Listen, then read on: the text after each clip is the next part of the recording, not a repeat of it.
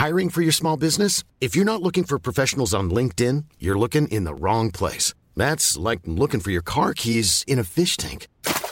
LinkedIn helps you hire professionals you can't find anywhere else, even those who aren't actively searching for a new job but might be open to the perfect role. In a given month, over 70% of LinkedIn users don't even visit other leading job sites. So start looking in the right place. With LinkedIn, you can hire professionals like a professional. Post your free job on linkedin.com slash people today.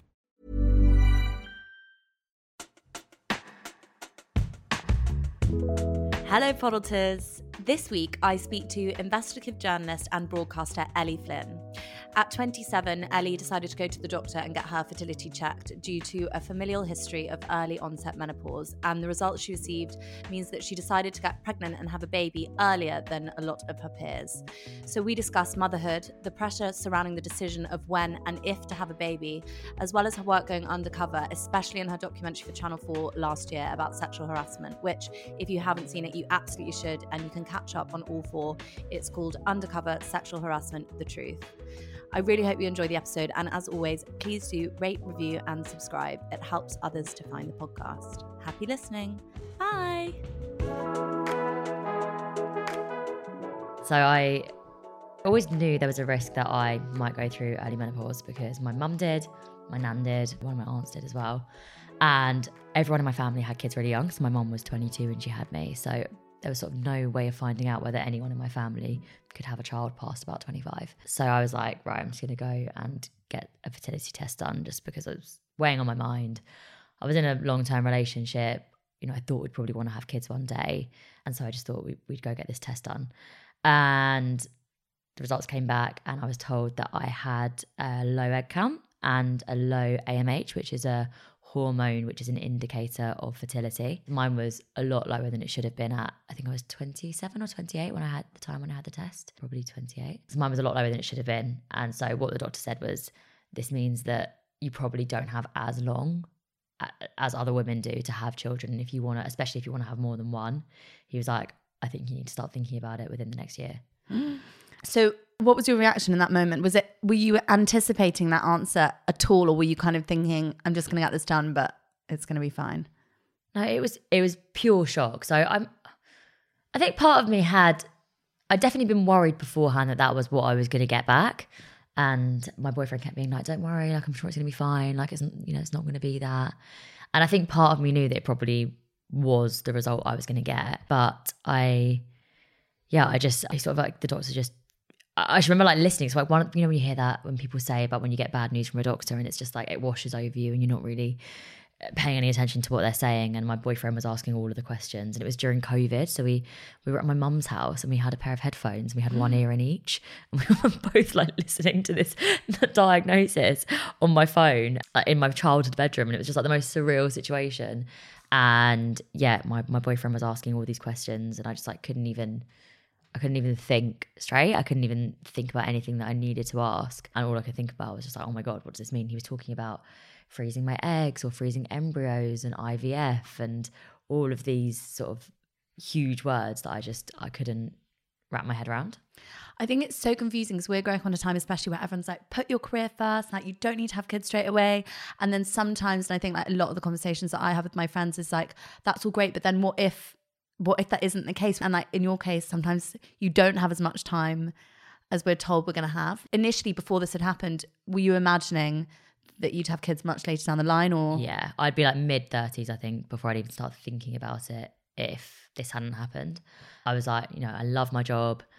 I felt like my career was going really well. It was not the time that I would have chosen without this happening for me to have had kids. I probably would have waited for a few of my friends to have done it first. I followed them, did it when they did it. Yeah, it just it was it was definitely not anything that I was planning on happening anytime soon. And then I got yeah, they told me this news and it, and it just completely changed. It just completely changed everything, really. How long did it take you from that moment of having that conversation before you were like, actually, now it's now or never?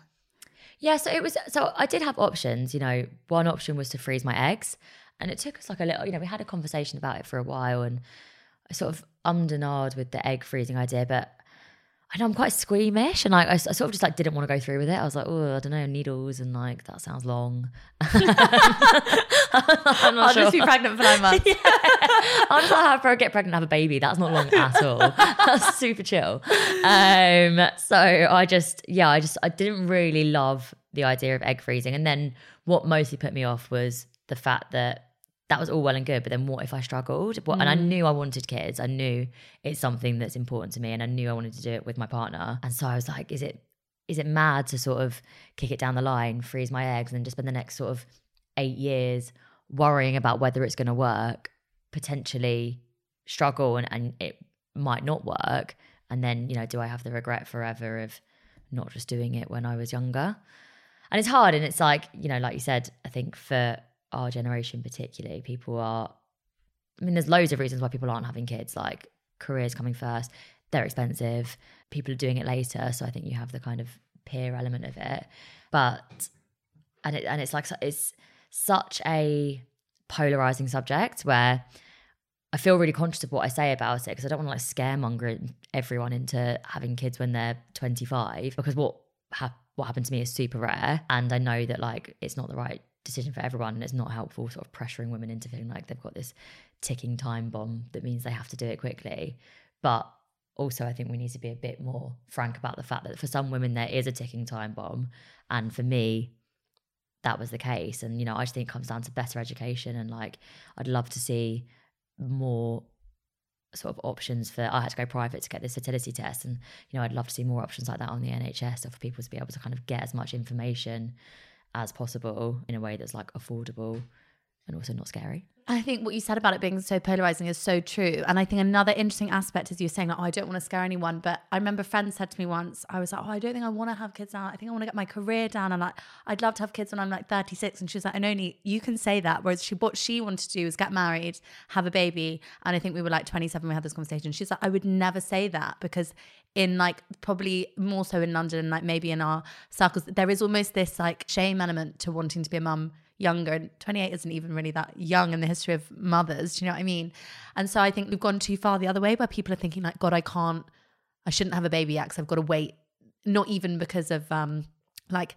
any of the career or other reasons but because it feels like that's the done thing now do you know what i mean No, definitely. Yeah, I think I think that definitely people are doing it later, and I think that as with anything, it's a decision that you want to make with your friends. You want to do it with your friends. Mm. You don't want to feel like you're the only person doing it, but that is difficult for someone that knows from a young age that that is what they want, and if they feel like they're ready to, I think you're right. There can be a sense that you know people are going to judge you, or people are going to are going to sort of think you're weird for like wanting to be a mum before 30 which really isn't that weird in the grand scheme of things No, I think it's only in the last like maybe five to ten, even less than 10 years that it has been like really normalized that people would be like in your 30s is when you have a baby. But like if I speak to most of my friends, most of, I mean, my mum had me quite late because I was the third, but most of my friends' mums were having them in their early 20s. That was like the complete Yeah. norm. And I think sometimes like feminist conversations around motherhood have almost gone too, too far. Like you said, like trying to encourage women that they don't need to feel rushed. But then I do get worried sometimes. I'm like, what if I'm going, okay, great, well, I'll just have a baby at 40, which women do more and more. But what if that isn't available to me? It's just, I think it's such a minefield and it's really, it's really tricky because we're not necessarily making decisions just based on when we want to be a mother. There's like Yeah. so many other, it's sometimes like not necessarily factors coming into play, like peer pressure or Yeah. societal ideas. and it's really hard and i think it's important that there's i think that's why more people need to speak about it on both ends of the spectrum like i think it's important that people who want to have kids younger feel like they can and that there is maybe more awareness of some of the fertility issues that women might might face especially as they get older but also not doing that in a massive scaremongering way which is like well if you don't have kids by 30 then you're going to be infertile um, because that's also not true Yeah. and I think it's like normalizing people who don't want to have kids, who maybe aren't that fussed by kids and are happy to leave it until they're in their late 30s. If it happens, it happens. If it doesn't, it doesn't. While also supporting women who think, actually, I know I really, really do want this. And so I want as much information as I can get in my 20s or in my early 30s so that I then maybe don't have the panic when I get older if it doesn't happen. What did you? Because your, I mean, your career uh, from watching from the outside, let's say going from strength to strength. You've got like a really exciting documentary coming out, which we can talk about later. But you've your baby is seven months old, and you've still been working. So how is that? Because I can imagine that would have been such a big thing. Like you're front facing, you're on camera, you're doing quite dangerous work sometimes.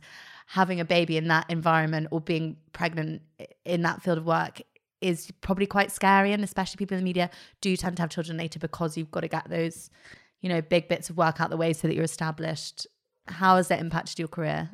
So, in a way, it's been way better than I thought it was going to be. So, I made the decision to have a baby and I was fine with that decision, but I was like, okay, this is it. My career's over. I'm going to have to be a stay at home mum now, and that's the only option.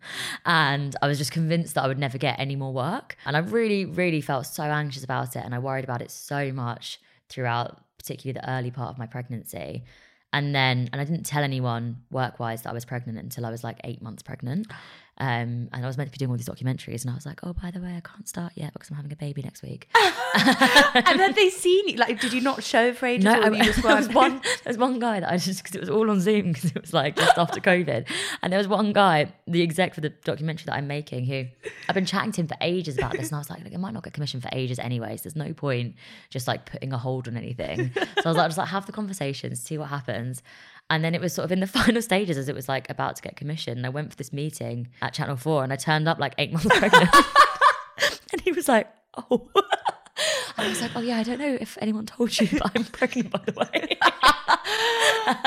and he was, and, and, everyone was just so nice and like oh, was like good. really fine about it. And actually, it hasn't been an issue at all. Like I'm working on a podcast investigation, which I had to stop halfway through, which they were all totally fine with. And Channel 4 and this production company have been so accommodating and like just so accommodating throughout the production process as well. I went back to work quite early and you know, they were like offering to let me bring my baby to shoots if I needed to. You know, they I was breastfeeding, so they were giving me time to pump in the middle of the day. And it was all everything was really, really centered around m- me and the fact that I had this young baby and how I felt about it. And I just did not expect that at all. I thought, you know, even if they are fine about it, and even if I can continue my line of work, I'm just going to have to pretend that I don't have a three month old baby at home. and it just like wasn't the case. So I think that's been really reassuring that you can still, I suppose, I suppose with like the right, the right kind of work yeah. environment or the right team around you, you can still have your normal life or your normal work life and also have a baby. So that's been quite reassuring. That's incredible because I feel like that's such a positive story to hear because that is just not what you hear at all. Like women get pregnant and they're suddenly like, oh, like, or they get like maternity cover to come in and then they never rehire them after the maternity cover. And maybe like the industry you're in, it's quite lucky because they're probably slightly more advanced in those kind of things. But I think that is one of the biggest fears. Like so many of my friends I know maybe would have a baby sooner, but it's like we can't risk that like the risk with our careers, which men just don't have. That like, yeah, my wife's pregnant, and then they get a promotion. Yeah. but how's it impacted? Like you said, you did feel a bit like you're going to be missing out with your friends. How has it p- impacted like your social life and things? Like I think at the minute, and I'm quite guilty. People say this to me because I've had a year of like going out a lot because I had a big breakup last year, and so I just suddenly was like with my friends the whole time and like doing all these really fun like late twenties partying. And I think when you're watching that from the other side, like some people are like, oh my god, you're making me feel like I'm doing nothing. But I think whichever side you look at it always feels like it's better on the other side, but I don't, that's sorry, so ineloquently put. but, no, I know, know exactly what, what, you mean. It's like, I think the grass, well, not even the grass is yeah. always greener, but it's like you're always going to feel like you're missing out on something and you're always going to put pressure on yourself and feel like you're not doing, you're not doing it right or you're not doing what this other person's doing. And, you know, Instagram is the worst for that because you're constantly comparing yourself in some way to someone else. Like, now I have that as a mum, but I also have that as someone in my late twenties. Well, I'm 30 now. Um, I'm very officially an adult. um, so yeah, I think I. I mean, I was definitely. I mean, I'm I'm sort of like eternally optimistic in everything I do. And I was definitely naive when I came to how little, when I thought about how little it was going to change my life. I was right. like, I think they're just going to sort of like maybe slot in and like, you know, I'll just be like out and the baby will be there. And I'll be at work and the baby will be there. And like, I was, I was sort of, yeah, I was like t- torn between those two things of kind of like, well, I'm obviously never going to work again. And then also being like, it'll be fine. I'll just bring the baby to work with me. And it, of course, it's changed my life. It's completely different to how it was before, but not in the ways that I thought it was going to be. So it's really hard to articulate. It's like you know, there's all the cliches of like, I don't want to go out as much because like I'm happy to go home and like hang out with my baby and he's like really jokes and, like we have a good time and I'm tired and I don't want to like go out until four in the morning anymore. But I also, you know, I, and again, it's like I think I'm lucky that I've I work in an industry where I'm freelance. I can go back and do sort of a few days here and there, and so I've been able to slot back into my old life quite quickly and quite easily. And I, th- I know I appreciate that that's not the case for everyone. Yeah. Like you know, if you work really long hours for the NHS, you can't just kind of like slot in and do a couple of days here and there. So I, I feel really fortunate in that sense. But I think being able to get back to work has enabled me to like feel like myself. And so then it's made me more comfortable sometimes leaving him overnight. And if I want to go out with my friends, like hang With out someone, with my friends. obviously. Bye. yeah, he's really, really He's self really sufficient. independent, yeah. he's great. He just puts himself to sleep, makes himself an omelette, and he, he's fine. But I remember thinking that once. I was like, I remember saying it to my mum, I think, so my eldest sister, I have three nieces, and my eldest niece is nine. And I remember being like, oh my God, you can't just leave them if you go to the shop. My mum was like, no. I was like, can't you just put them in a cot? I thought you could just go. I think I must have been like 19 at the time, but it blew my mind. I was like, oh no, that is a lot to oh, deal Oh, wow. with. It's like you literally can never, it's not like a dog that you can just like be like, I'll be back in a minute. I was like, you have to watch them all the time. My mum was like, all the time. Was like, God, you that do. is quite it's a stressful. lot. It's a lot. But yeah, I think you know, I I think I definitely have still had. I mean, I don't go out obviously every weekend, but I have been out since I've had the baby, and it's been really fun. And I still see my friends, and I think that. Yeah, I, f- I feel like I've been able to maintain that balance of, of being a mum and really enjoying that while also still trying to keep some parts of myself before I was a mum.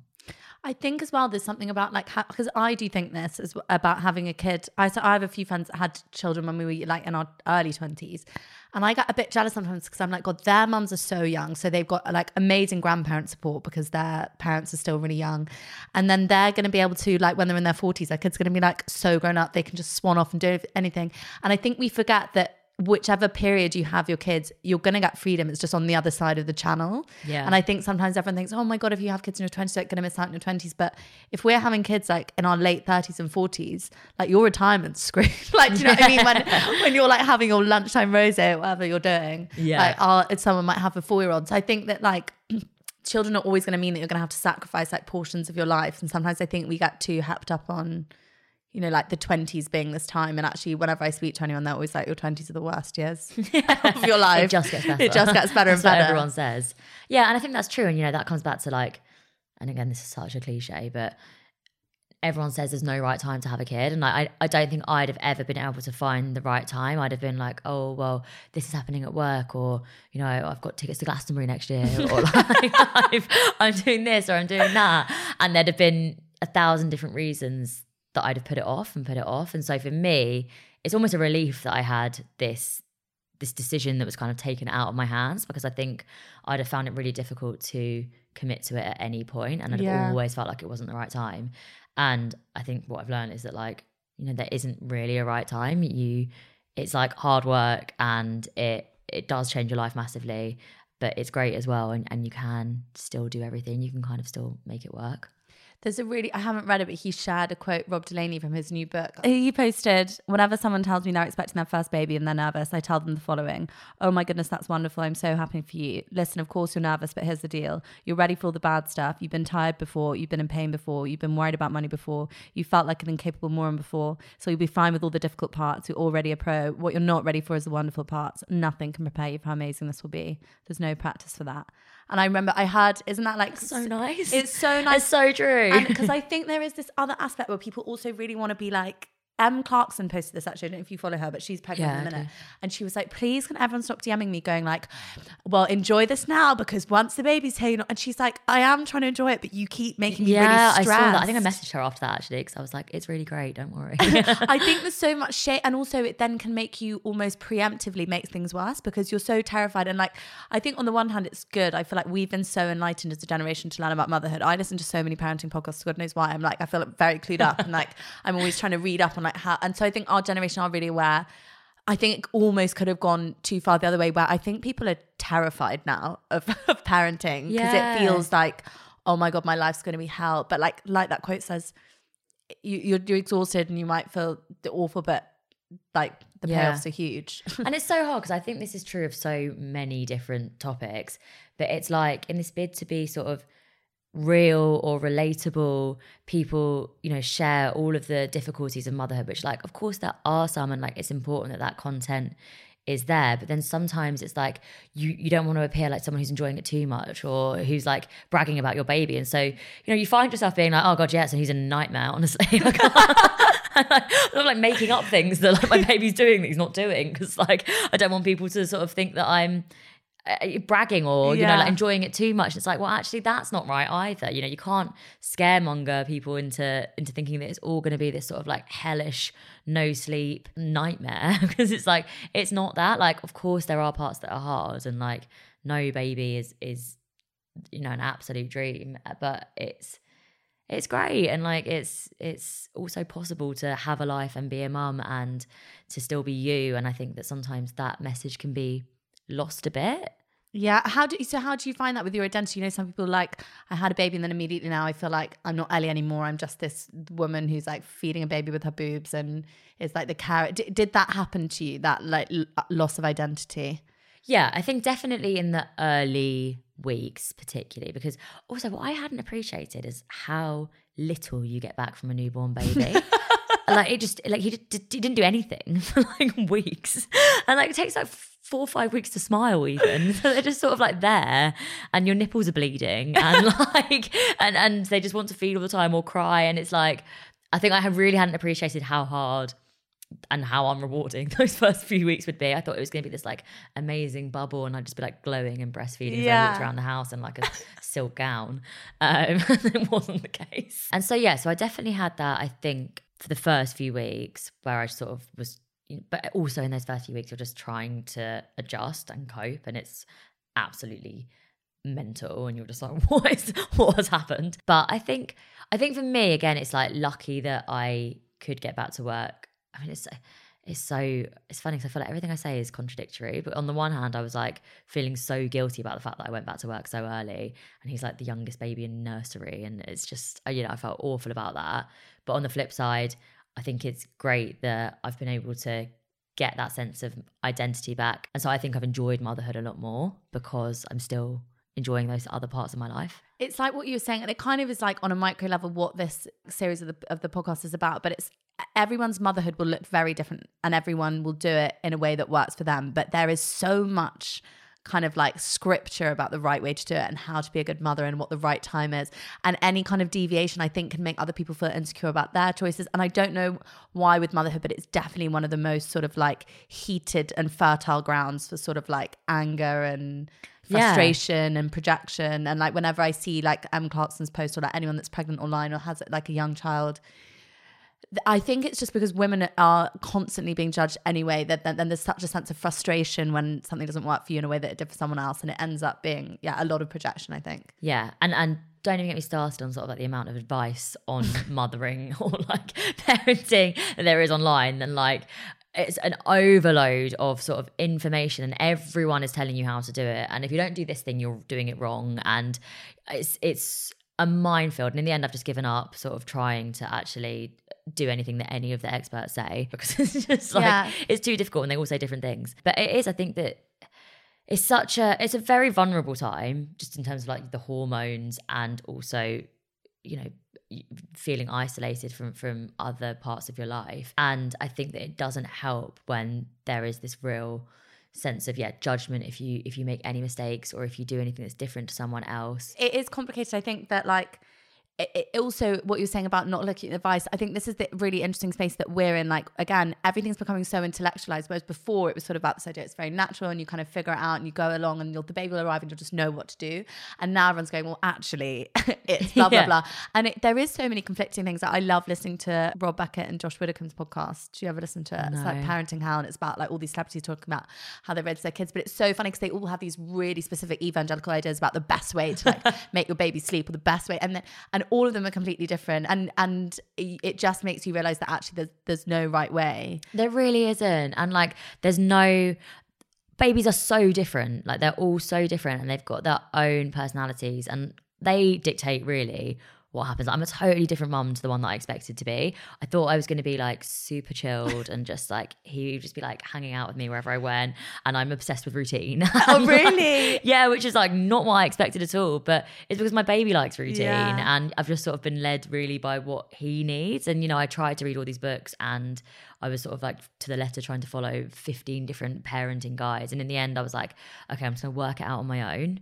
I still need something quite structured, but I'm I'm not going to read all these different books because it was stressing me out too much trying to do it right. And yeah, that's the, I think that's the main that's the main thing that I want all parents to kind of know is that whatever you're doing is probably right. Yeah, yeah, yeah. It doesn't matter what anyone else is doing. It's like stop comparing yourself to all these other parents, stop comparing your baby to other babies.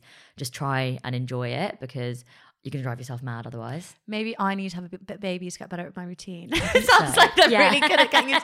Because even like my sister had these, you know, when they do the little like, oh, I can't remember, not milestones. What are they called? You know, the babies and at like every age. Yeah, They milestones. do, is it the milestone? They do like a different thing. And I was like, God, that is quite a lot of like stress me putting like, they'll be like, well, so and so did this. They reached their third milestone at four weeks or whatever. Because they're, Yeah. they're like really granular, aren't they? If you do They are, but they're also nonsense. It's like, honestly, you'll have sort of this health visitor will be completely going mental if your baby's not walking by one. But it's like, adults all learn to walk. Like, Yeah, it's, like, it's so it's not like there's a baby that didn't walk by one and just like now, like he's like scooting around age 30. like, it's not, it's, I just think we put so much pressure on things like that when really they will probably Yeah, be fine. And like some babies will be, you know, like I've, I've now got mum friends because I'm a mum now.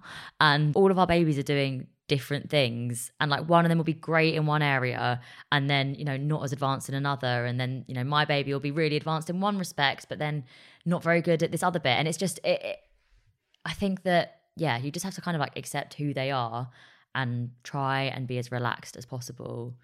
I don't know. I probably sound like a dickhead to people listening, but it's just like you've got to, you've got to like. Try, I just think you've got to try and enjoy it because otherwise, like, what is the point in doing it if you're just going to like stress and hate every minute?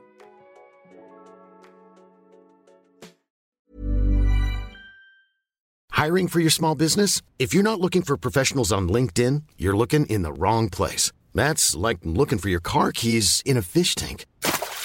LinkedIn helps you hire professionals you can't find anywhere else, even those who aren't actively searching for a new job but might be open to the perfect role. In a given month, over 70% of LinkedIn users don't even visit other leading job sites. So start looking in the right place. With LinkedIn, you can hire professionals like a professional. Post your free job on linkedin.com/people slash people today.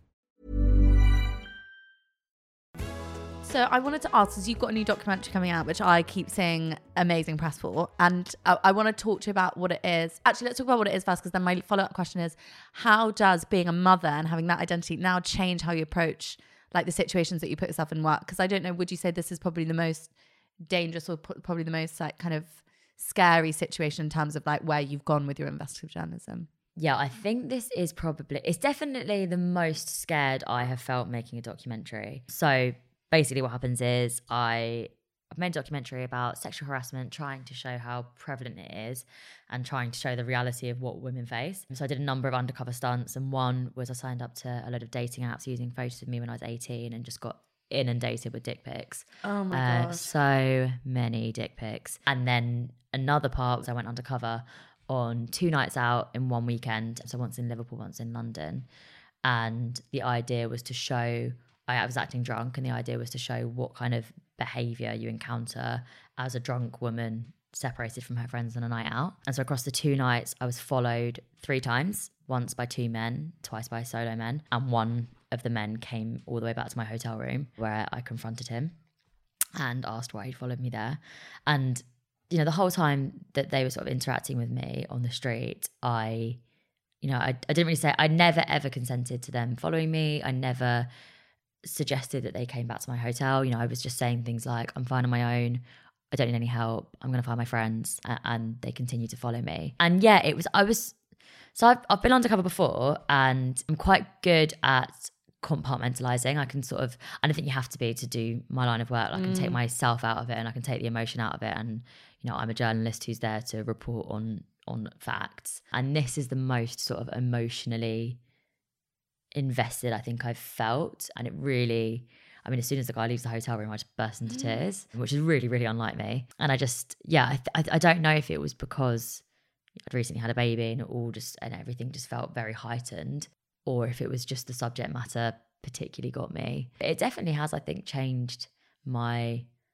I mean, in just thinking about this documentary, like you know, I feel a huge amount of pressure raising a baby and you know mm. how do you teach them about all of these big world issues and how do you make them into a good person? And that's like a, a huge pressure that i think i feel. And then also yeah in terms of my line of work i definitely I used to, I would have said yes to pretty much anything. I'd have thrown myself into any situation, I think. Whereas now, I would definitely be more careful about what I take on. I know I, am going to watch the documentary, so I don't want to ask you too many questions. But when can I ask you more about it? Because I just think it's You can. uh, because I think it's so important. It's so good to to speak about. Because as I said, like just before recording this, I was talking to a couple of my guy friends. They were like, "Oh my god, I've seen this documentary she's doing." And they're like, can't believe it. I'm so shocked. And I was like, oh no, I'm not. That doesn't shock me at all. Like I, I, the amount. Also, sometimes I think I'm being. I feel like I'm being followed all the time, and sometimes some a man's just walking behind you. But even that, your heart is like, oh my god. How are you being filmed? Have you got a body camera? Are there people nearby? Like, or did you genuinely feel alone in the moment when they're like coming with you? So I was wearing a hidden camera, and then I had members of the team stationed around me who were also wearing hidden cameras. And I had a specialized security team. So I had one guy who was following me out on the street, and I had another guy who was hiding in the bathroom of my hotel room. Okay. So I was really well protected, and I knew, you know, I had a safe word. I knew that if anything were to happen, I had people sort of right, right there who could step in. But when I was you know, when I'm in the moment and I'm in character, I'd had an acting lesson to teach me how to be drunk. I was gonna ask, that's quite difficult to do. It is really hard. Although she basically said, Have you been drunk before? Just remember. And I had so much experience that I actually I, was, I think I did all right. Also, uh, I suppose if they've been drinking as well, if they've been out, it's quite hard to gauge. and it's quite and, and it's easier in a way i think what's really difficult and this and it's sort of like my criticism of anyone acting drunk on tv is almost when you have to talk or when you have to act kind of mm. tipsy and it just never Yeah, ever really the slurriness is too. yeah whereas like i was sort of you know i was so past that point of being drunk where i just wasn't really responding and i just had to kind of like stumble and not answer which is a lot easier to do yeah. than actually trying to like have a conversation while pretending to be drunk So, like, the thing that is shocking or like just validates why I need to do this is you're filming this documentary, you go out twice, to go- and within that, like, it's not like you had to keep going out and try and find an instance when someone would do this. It happened literally like that straight Yeah. away. And that's what I think is most shocking is this could happen on I I feel certain that on any night out in any city in the UK, if I went out and did that, it would happen. Yeah. I think something would happen. And that's I think what's shocking. But you're right, I think women for women it's totally unsurprising mm. because we've and that's why I wanted to make this program and sexual harassment is something that I've really wanted to tackle for a long time and I've never quite know I've never quite known how to do it because I think we've I think we're so accustomed to hearing about all of these sort of awful experiences and you know sometimes they're really glamorized for TV mm. and so people expect all this like graphic graphic awful detail whenever they're they're hearing about this kind of topic and so i think sometimes when you're trying to explain the weight of like a comment or Yeah. a look or someone following you people just don't get it and you know, by people i mean often men Yeah. don't get it because it's like well it's you know It's it, just it a- becomes this scale where it's like well that's not as bad as this and you know that's definitely not as bad as that thing when actually it's all a- spectrum it's all a continuum really where the reason that i feel so frightened when you catcall me or when you sort of stare at me for too long is because I think that this could be the next step, or I, I don't know what your intentions are, and I don't know whether you're a good person or a bad person. And it's really trying to highlight that, I think. Yeah, and it's just so insidious as well because it's like these men. What's the after process with the men that then have been filmed following you? Do you have to? Do they have to contact them or? So we were required to protect the men's identities in order to comply with our legal and regulatory duties because of the secret filming. And then we haven't reported what happens to the police. We do have the footage, but we don't have any details about who the men were or any. We don't know anything about them. But we're just hoping that by transmitting the film, it's going to raise awareness and get people talking. It definitely, it absolutely will. And I think that it's that fact that it's these things happen in the dark when people are on their own. And it's not to say that I think, like, obviously, I do agree that it's not all men, but it is all types of men. And I think that's what's like the differentiation. It's obviously not every man out there is is like causing harm to women, but it comes in every aspect. And I think that's why when it's like someone that's just following you home after the club, it's not like. Like you said, how it's like kind of really sensationalized in the press, and it's like, oh my god, like taken is what people Yeah. imagine. And the thing is, is, is and someone told me, I think someone I spoke to for the documentary gave me this analogy, which I thought was really good for this, where she was like, a man is like a loaded gun, where if I go into a room and there's a gun there, I don't know if the gun's loaded or not. So I don't know if that gun could kill me, but it's a gun. And I know that some guns could kill me. Yeah. And if it was loaded, it could kill me. So I'm going to treat it with caution. And it's exactly the same with men. It's like, I don't know anything about you. You're a stranger to me, but I know that some men are dangerous. So until I know whether you're a dangerous man or not, I'm going to treat you with caution. That is such a good analogy, Isn't it? That's so good to explain that. You touched on this briefly, but but obviously with raising a son, because this is something I think we talk so much about, like raising daughters to be like protected in society or whatever, and then we're like, actually, it's the men that, like you said, that that is something that preoccupies you. Is it something that you're already thinking about? I mean, I know he's only seven months old, so you can't be like, look, okay. I'm, I'm schooling him. um, yeah, it is. It's you know, it's something that I feel I do feel really conscious of, and it's something that I definitely want to try and bring into my parenting.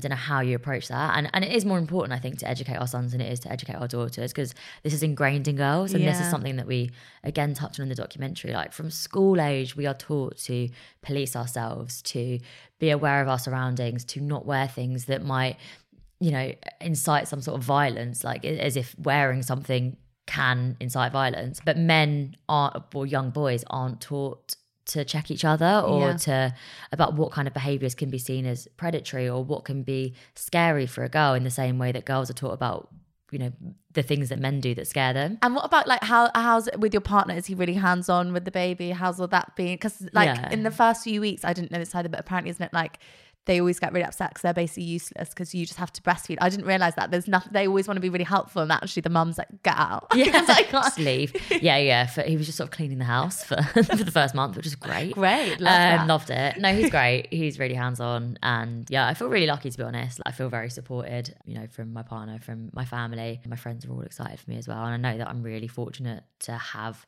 all of that support around me. So yeah, it definitely makes it easier, I think, and it probably makes it a much more enjoyable process. And is he uh, is he the same age as you, or is he? He's a bit older. Bit he's older. a few years older. Yeah. And is he? So is her, his friends already started having kids, or are they? A couple of them, yeah. So uh, yeah, there's like one of his friends has recently had twins, and then there's a couple of older kids in the group as well. But still, not that many of his friends have. Yeah. And what did you think like the gender decision was like when it happened? We it sounded like you were both pretty in unison with your like reactions and like how you wanted to go through with it. But did you find that when you were thinking about these pressures, did he understand it, or was he kind of like quite? He was actually so supportive. He was really, he was really just like, you know, whatever you want to do, this is your decision. Like, I'll do it now if you want to do it. If you want to wait, then we could do that. And he was, yeah, he was great. Really, I couldn't have like asked for more. To be That's honest. so nice. Yeah. Because I think like especially with me and my friends, like when we were, especially when I'd like broken up with my ex.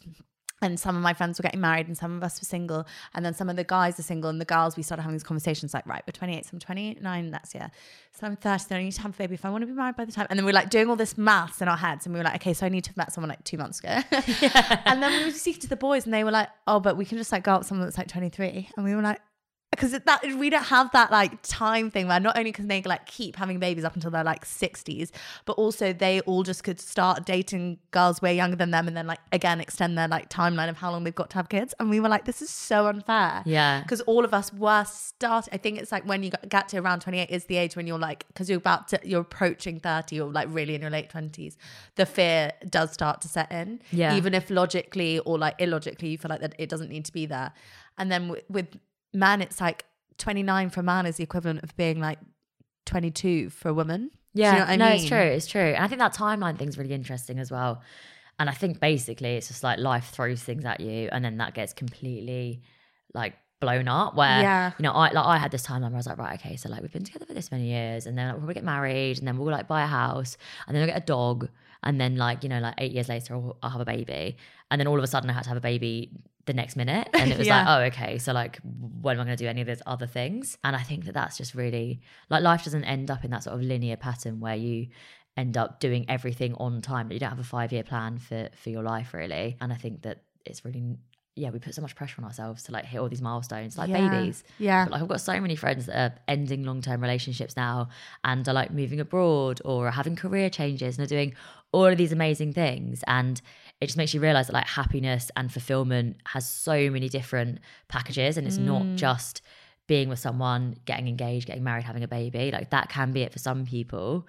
And of course, those things can bring you fulfillment, but it doesn't have to look like that. It's not the only. Yeah, it's empowering. Yeah. To think that like, oh, I haven't gone wrong just because I've not gone down that route.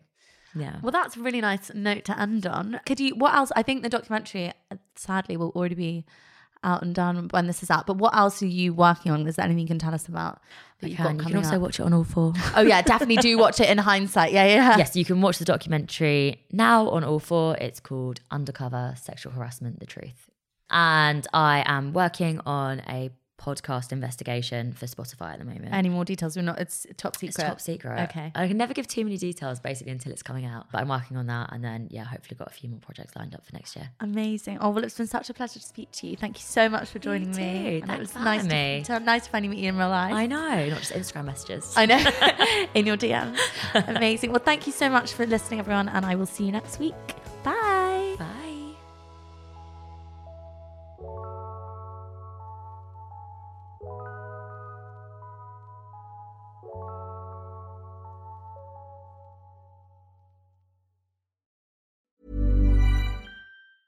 Even on a budget, quality is non-negotiable. That's why Quince is the place to score high-end essentials at 50 to 80% less than similar brands. Get your hands on buttery soft cashmere sweaters from just 60 bucks, Italian leather jackets, and so much more.